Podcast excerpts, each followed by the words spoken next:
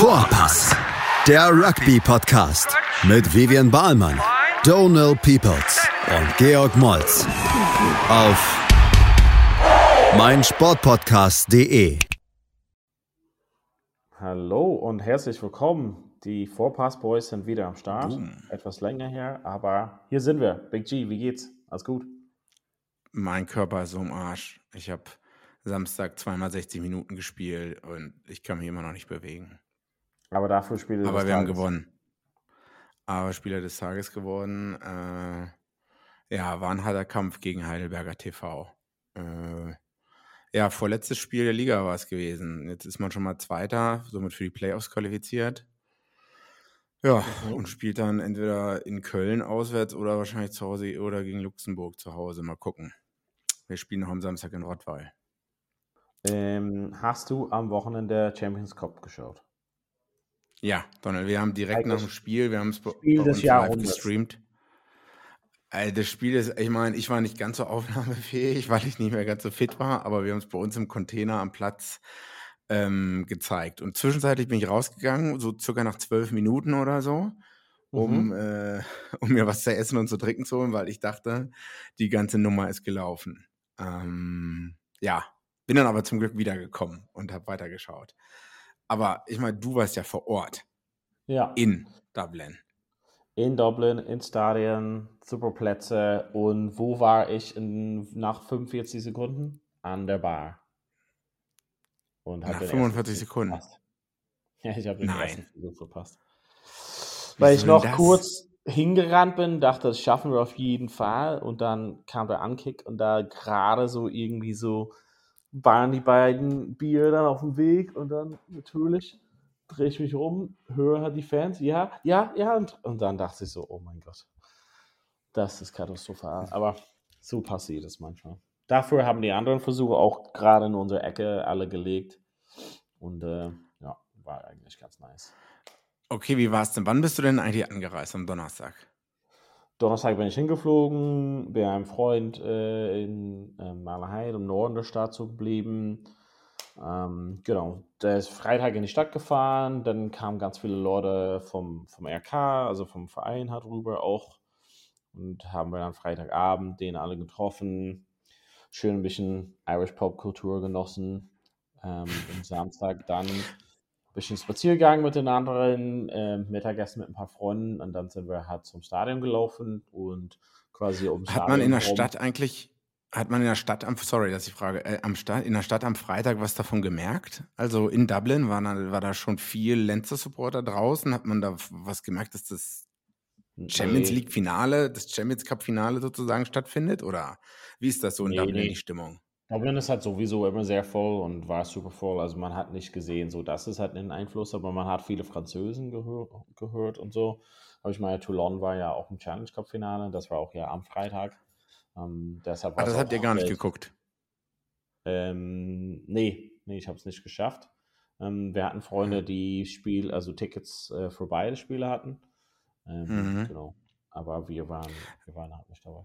Ja, ich hab's, ich hab's Freitagabend extra noch geguckt mit einem Kollegen zusammen, aber es war eigentlich wie, also was heißt wie erwartet. Hätte mir ein bisschen mehr von Glasgow auch erwartet. Ähm, gehofft, sage ich mal so. Erwartet ist vielleicht ein bisschen zu hoch gegriffen. Hm. Hm. Ja, okay. Nee, aber also, also, um deine Frage zu beantworten, also die Stadt ist so- sowieso so voll. Samstagabend gab es auch so einen riesengroßen Boxing-Match und so. Das heißt, dass extrem viele Leute sowieso einfach in der Stadt waren. Aber man hat auf jeden Fall die Franzosen gemerkt, das waren viele. Und vor dem Spiel waren wir halt um dem Stadion rum, sind halt Kneipen ohne Ende. Da waren wir da mit den ganzen Gruppe, haben ganz viele Leute angetroffen und sind dann gemeinsam ins Stadion reingelaufen.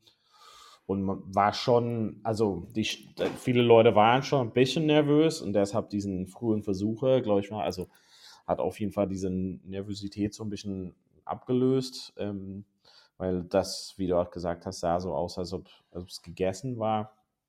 Ähm, mhm. Aber La Rochelle ist irgendwie ähm, trotzdem dran geblieben. also 17-0 oder was? 17-0 nach 12 Minuten, ist das richtig? Ja. Ja. Ja, Richtig. wie ist dann La Rochelle zurück ins Spiel gekommen? Lag es daran, dass sie die größeren Stürmer hatten? dass sie. Also, ja, also wie, wie die zurück ins Spiel gekommen sind, so ein bisschen, das muss man ein bisschen aufteilen, würde ich halt sagen. Also zum einen in den zwölf Minuten, wo die halt kassiert haben, haben die nicht in dem Mhm. Sinne schlecht gespielt. Man hat gesehen, Mhm. besonders mit diesen Gassenvariante und ein, zwei anderen Sachen, hat gesehen, dass Lancer vorbereitet hatten, dass La Rochelle so ein paar ähm, Denkfehler oder Lücken ähm, lassen in manchen Stellen und haben das Mhm, quasi mhm. vorbereitet letzten Endes. Und es war nicht, dass ähm, La Rochelle besonders schlecht gespielt hat oder so. Ähm, und deshalb war es nicht so, oh mein Gott, diesen, ist es so einseitig, ähm, in dem Sinne, dass Mhm. La Rochelle halt überhaupt nicht mitmacht, sondern dass Lancer halt den Ballbesitz äh, genutzt haben und diesen Schwächen halt wirklich gnadenlos ausgenutzt haben. Und das Ding war, dass La Rochelle trotz ähm, einmal im Unterzahl trotzdem diesen Versuch legen könnten, um dann einfach zu zeigen, hey, vielleicht fangen wir das Spiel von vorne wieder an. Also zwölf Minuten, okay, streichen wir und fangen wir wieder an, weil wir haben bisher nicht schlecht gespielt oder so, sondern einfach nur diese Lücken oder Unkonstituiertheiten sozusagen dagelassen. Aber man hat gesehen, dass sie Mhm. halt nicht so gedacht haben, oh, boah, jetzt ist das Spiel gegessen, geben wir halt einfach auf, schmeißen wir halt alles hin, sondern die sind halt dran geblieben und haben dadurch in der ersten Halbzeit das möglich gehalten, dass der Abstand mit 17 Punkten nicht ähm, bestehen geblieben ist. Und diesen Versuch kurz vor der Halbzeit, für den war dann ein entscheidender Moment für mich, also beziehungsweise das Momentum einfach dann doch äh, Richtung La Rochelle kurz gebracht hat und einfach diesen Abstand äh, zwischen den Mannschaften nicht so groß äh, war dann. Und dann war es halt sozusagen möglich für O'Gara, glaube ich mal, in der in Halbzeitpause dann das ein oder andere so Motivationsansprache zu halten, Mhm. beziehungsweise technische Korrektur hat noch mitzugeben. Und deshalb in der zweiten Halbzeit war es dann einfach One-Way-Traffic. Also das, das, was Lancer in zwölf Minuten geschafft haben, hat La Rochelle dann eher so über 60 Minuten geschafft. Genau, und dann langsam, langsam oder über die Zeit insgesamt äh, Lenzer runtergegrindet, hatte ich so das Gefühl. Ähm, Man muss sich ja vorstellen, dass Lenz hat irgendwie in der Gesamt, also äh, was war das, in 45 Minuten oder umgedreht, haben drei Punkte. Und das war das Einzige, was sie gemacht haben, außer in, in den anderen Zeiten, wo die halt quasi dann losgelegt hatten wie die Feuerwehr. Ähm, das Ding war halt, äh, dass, mh, dass man deren Nervosität dann gesehen hat. Man hat quasi dieses, okay, La Rochelle gibt einfach nicht auf und kommt halt wieder Mhm. näher dran, sechs Punkte. Und dann diese Unkonstruiertheiten von Gibson Park oder Low oder wen auch immer. Und da hat man gesehen, okay, die bauen hat das, diesen Druck hat noch mehr auf sich auf. Und ähm, das ist der Unterschied zwischen diesen Top-Mannschaften. Wirklich so einen halben Millimeter oder ein Kick, der, also diesen einen Kick, der direkt ins Ausgeht. Also das ist schon, schon entscheidend, auf, auf so, wo, wo zwei Mannschaften so nah beieinander sind. Ähm, das Mhm, ist dann quasi mhm. der einzige Unterschied, wirklich so eine halbe Sekunde Unkonzentriertheit oder sowas. Ähm, nichtsdestotrotz hätte es fast ähm, gereicht für Leinster. Ähm, aller aller Tore rote Karte, also da ist der Unterschied, da wäre es sonst, keine Ahnung, fünf Meter Gedränge gewesen, versus Straftritt für La Rochelle. Also das Ja. ist einfach, und ich, ich will halt nicht sagen, dass es keine rote Karte war, es war 100% eine rote Karte, aber wenn er einfach, ich sage mal in Anführungszeichen, normal halt da reingeht und sauber macht und irgendwas passiert, ähm, dann wäre es halt fünf Meter Gedränge gewesen, weil das Spiel wurde halt dann unterbrochen, natürlich, für den verletzten Spieler. Mhm. Ähm, aber das war einfach komplett dann mit zwei Minuten zu spielen. Straftritt La Rochelle, das Ding ist gegessen. Schatz, ich bin neu verliebt. Was? Das ist er. Aber das ist ein Auto. Ja, eben. Mit ihm habe ich alles richtig gemacht. Wunschauto einfach kaufen, verkaufen oder leasen. Bei Autoscout24. Alles richtig gemacht.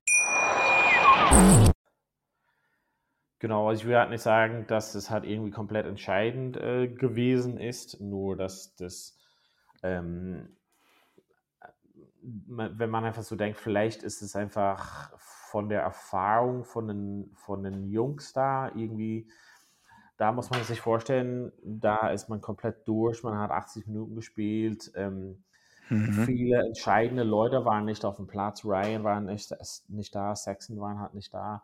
Ähm, und das ist einfach, vielleicht hätten die es nochmal wieder sammeln müssen, und keine Ahnung, so wie bei Monster und Drop Goal probieren oder irgendwas anderes. Ähm, man weiß ja nicht. Ich glaube auf jeden Fall auf diesen Straftritt. Ähm, das war auf jeden Fall ein super schwierigen Kick. Viele Leute haben gesagt, naja, wenn er daneben haut, kriegen die den Ball halt irgendwie zurück. Ähm, in dem Moment fand ich das Richtige. Ähm, Fahnder hat aller Tour diese Cleanout, das ist einfach dahergekommen, dass die Angst hatten, okay, die verlieren hat den Ball und er muss halt alles da reinschmeißen und deshalb war es so unkontrolliert ähm, und hat da am Ende dazu geführt, dass er die rote Karte bekommt. Zu Recht. Was meinst du, wie viel, äh, wie viel Einfluss hatte das, das, das Munster-Lenzer-Spiel davor die Woche, auch wenn da eine, eine zweite, dritte Mannschaft Lenzer gegen Munster auf dem Platz stand? Ähm, meinst du, der Druck wurde dann immer größer in der zweiten Halbzeit, dass man Angst hatte, dass man das nicht gewinnt und darüber die ganze Zeit nachgedacht hat? Nee, nee, ich glaube nicht. Also ich kann mir halt nicht vorstellen, dass das so einen riesen Ausschlag gegeben hat. Ähm, ich glaube, das müssen wir ein bisschen schlauer im Nachhinein, aber für mich war es einfach mal vielleicht dieses psychologische Ding, dass man halt 17-0 führt und dann irgendwie am Ende war es so knapp und der, das, wie gesagt, dieses Momentum-Shift äh, da mit dem Versuch dann von Lara Scholl und da gab es halt trotzdem genug Zeit und so, aber dass man einfach sich selber so in Frage stellt, hey, schaffen wir das jetzt überhaupt? Und wir haben ja 17-0 geführt und bla. Ich glaube, diese mentale Seite hat einfach mal nachgelassen. Hm, hm, hm, hm. Deshalb glaube ich, dass Welche es auch umso, umso, schwieriger wird, da sich davon zu erholen tatsächlich. Also das, das wird so Nachbeben haben. Das wäre jetzt meine nächste Frage. Was da, da, halt äh, ein ganzes, ganz gutes Kontingent an Startspielern aus Irland auf dem Platz standen, ne?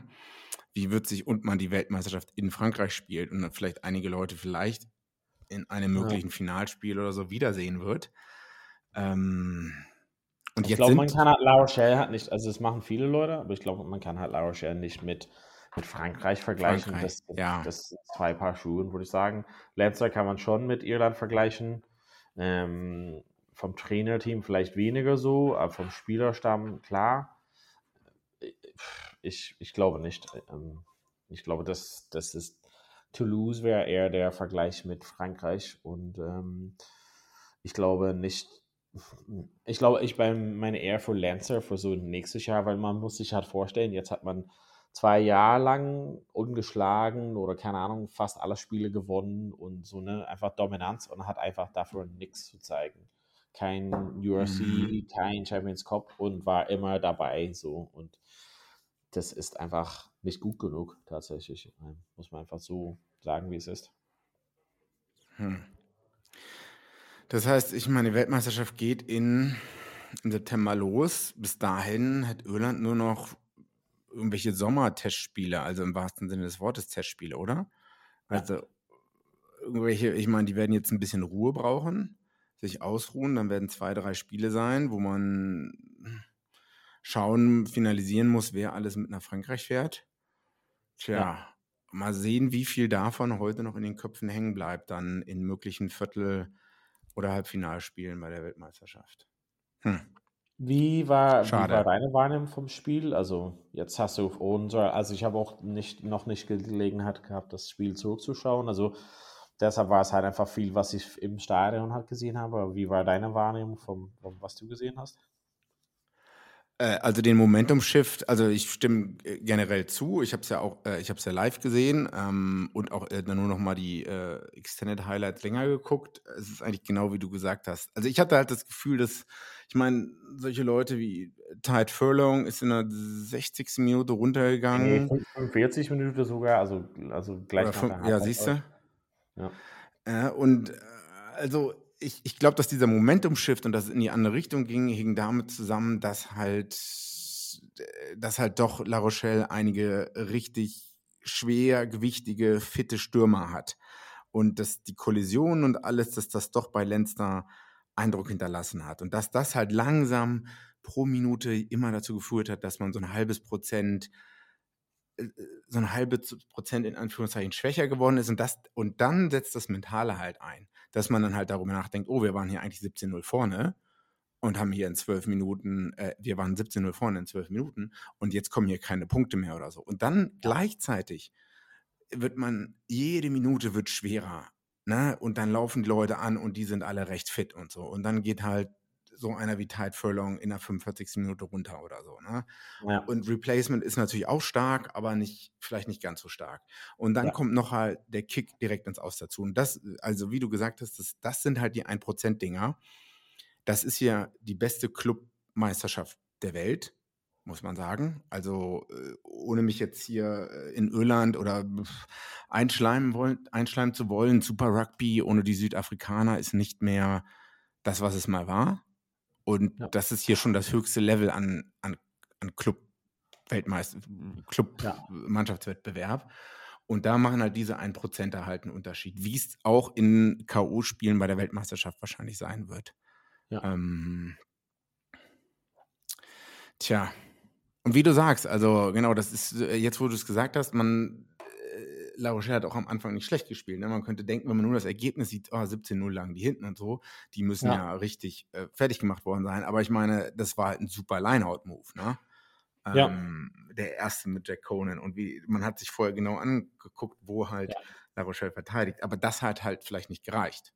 Ähm, und vielleicht war das in einigen Köpfen drin, oh ja, dass das hier heute reicht. Aber das ging dann halt doch nicht.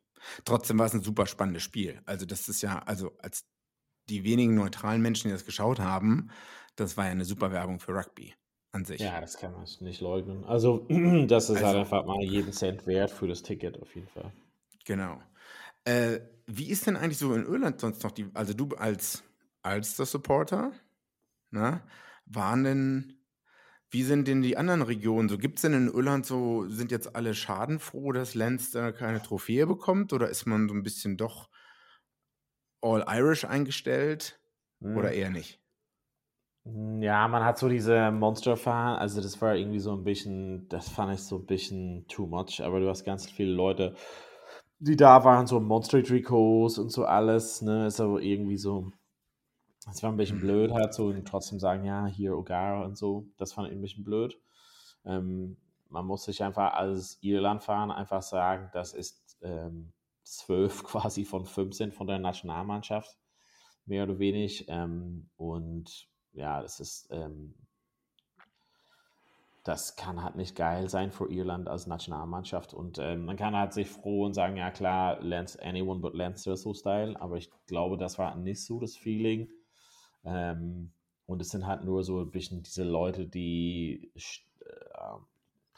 ja so ein bisschen fies sein wollen, so hier geil, Ogara, mhm. ich war vor Ogara. Also das ist halt irgendwie so das Feeling gewesen, was ich halt so mitbekommen hatte zumindest. Ähm, und die meisten Leuten machen sich eher so Sorgen, für was es das für ein ja, Nachbeben, Nachwirkungen haben wird für, für Leinster als Team, aber eher so für die Nationalmannschaft, jetzt für die Weltmeisterschaft, was sehr bald halt ansteht. Ähm, und man muss sich auch so, ähm, also man muss halt auch äh, betrachten, dass das zum Beispiel das Ende einer Ära ist. Also Saxon ähm, jetzt hört halt auf, Keane mhm. Healy hat hört auf, Stuart Lancaster hört halt auf. Ähm, das wird ganz viel Wechsel in der Mannschaft hat geben. Und wenn man jetzt so zurückblickt, war das 2018, glaube ich, Bilbao hat letzter gewonnen und seitdem hat nichts. Also in dem Sinne, also Champions Cup mäßig und waren halt trotzdem dabei, wenn man sich hat überlegt, jetzt Finale verloren, La Rochelle Finale verloren, äh, La Rochelle Halbfinale, La Rochelle ähm, Finale, Saracens. Also das ist halt irgendwie so ähm, immer dabei zu sein und irgendwie nichts zu holen. Das ist schwierig. Es, es, hinterlässt auch einen Schaden. Also da kann Ogara zum Beispiel genug davon sprechen, natürlich in 2000 und glaube es 2002 oder 2004 haben die auch Monster verloren. Also sie mussten halt ein paar Mal verlieren, bevor die gewonnen haben. Aber Lancer ist irgendwie so, wir sprechen hier über wirklich so Millimeter, so Sachen. Und ähm, jemand wie Lancaster geht halt weg und ich glaube, der wird halt zurückblicken und sagen, das war eine geile Zeit natürlich, aber da mhm. hätten mehr äh, Trophies mit nach Hause bringen müssen. Ja, geile Zeit, äh, gut und schön, ne? aber man wird an Trophäen gemessen. Genau.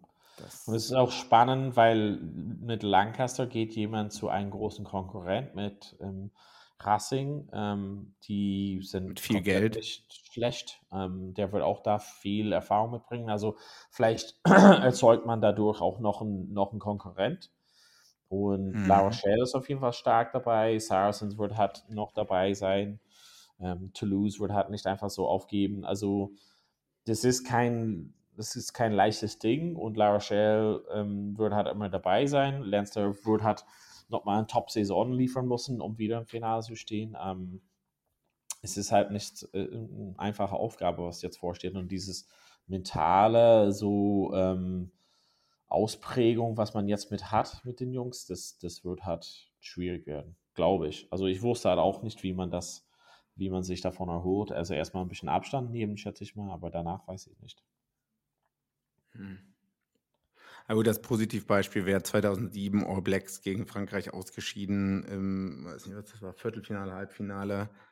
Ja, und dann 2011 und 2015 äh, gewinnt man die beiden Weltmeisterschaften. Ich glaube so, Ja. ich glaube, es gibt genügend Beispiele. Ich glaube, so nur heutzutage, wie man hat, also wie wir gesehen haben und gesagt haben, also Rugby jetzt ist auf so ein Level, wo es hat die, der Unterschied zwischen den Top-Mannschaften ist echt Millimeter so. Und Ja. vorher habe ich das Gefühl, das kann auch so tagesformabhängig sein, keine Ahnung, Regen oder Mhm, mhm. whatever so, aber das, das fliegt halt jetzt mehr raus. Also wirklich so, zum Beispiel diesen Versuch von Lancer ganz am Anfang, das ist halt einstudiert, aber dafür haben die, keine Ahnung, stundenlang über. X ähm, 100 Stunden. Hm. ja, genau, und das hat so ein Ding, so, und das macht jetzt jeder. So, und äh, dein Vergleich finde ich auch richtig so, aber das ist vor 15 Jahren halt nicht so gewesen. Ich glaube, diesen Unterschiede, die sind so minimal jetzt und In den Top-Mannschaften, in den Ligen in den jeweils. Top-Mannschaften, ne? Also die haben alle Top-Spieler, die haben alle Top-Trainer. Es, es sind wirklich super, super, super Kleinigkeiten, die halt so den Unterschied halt ausmacht. Ein bisschen Angst, ich meine, das ist nochmal ein anderes Thema, dass der Abstand zu den anderen dann größer wird. Ähm, zu den anderen Mannschaften. Dass Ja, man mehr also ich einseitige meine- Spiele sehen wird. Ist ein bisschen so wie in den Six Nations, dass wir gesagt haben, das hat sich so in zwei Ligen so aufgeteilt, System mit Mhm. Irland und Frankreich und so ein bisschen in Champions Cup sind so ein paar Mannschaften, die so auf einem anderen Level spielen und die restlichen, die spielen halt mit und vielleicht können die mal gewinnen. Also ich meine, Gloucester hätte beinahe La Rochelle geschlagen, Ulster war auch ganz eng dabei, aber ich glaube, so die Distanzen zu den Mannschaften ist schon deutlich. Ja. Ja, Uncle Donald. Ja. Ähm, Auf jeden Fall hatten wir ein schönes Wochenende und das hat uns äh, nicht zu dolle die Laune verdorben und wir könnten trotzdem Samstagabend eine schöne Zeit genießen und äh, das alles so ein bisschen sacken lassen. Ähm, genau. Vivian war auch dabei. Vivian war auch am Start, ähm, waren mega viele von uns dabei, vielleicht so 15, 16 ins, insgesamt. Dann hatte ich noch ein paar irische Freunde mit am Start und genau, war ganz cool auf jeden Fall. Nächstes Jahr, wenn du Bock hast, könnte man auch hinmachen, London.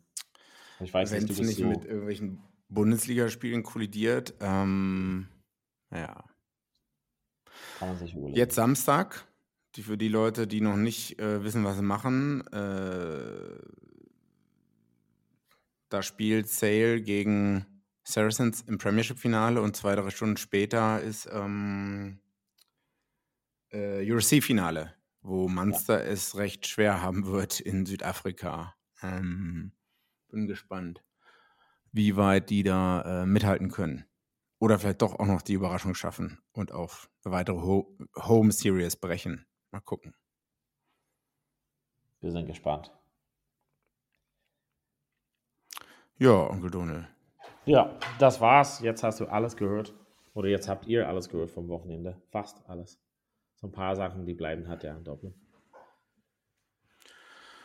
Okay, hoffentlich bis nächste Woche. Mal schauen, ob wir es schaffen. Das haben wir schon mal gesagt. Aber wir probieren. Okay. Schauen wir mal. Vielen klar. Dank. Vielen Dank fürs Zuhören Bis bald. und bis bald wieder bei Vorpass. Vorpass. Vorpass, der Rugby-Podcast mit Vivian Bahlmann, Donal Peoples und Georg Moltz auf meinsportpodcast.de. Schatz, ich bin neu verliebt. Was? Da drüben. Das ist er. Aber das ist ein Auto. Ja, eben. Mit ihm habe ich alles richtig gemacht. Wunschauto einfach kaufen, verkaufen oder leasen. Bei Autoscout24. Alles richtig gemacht.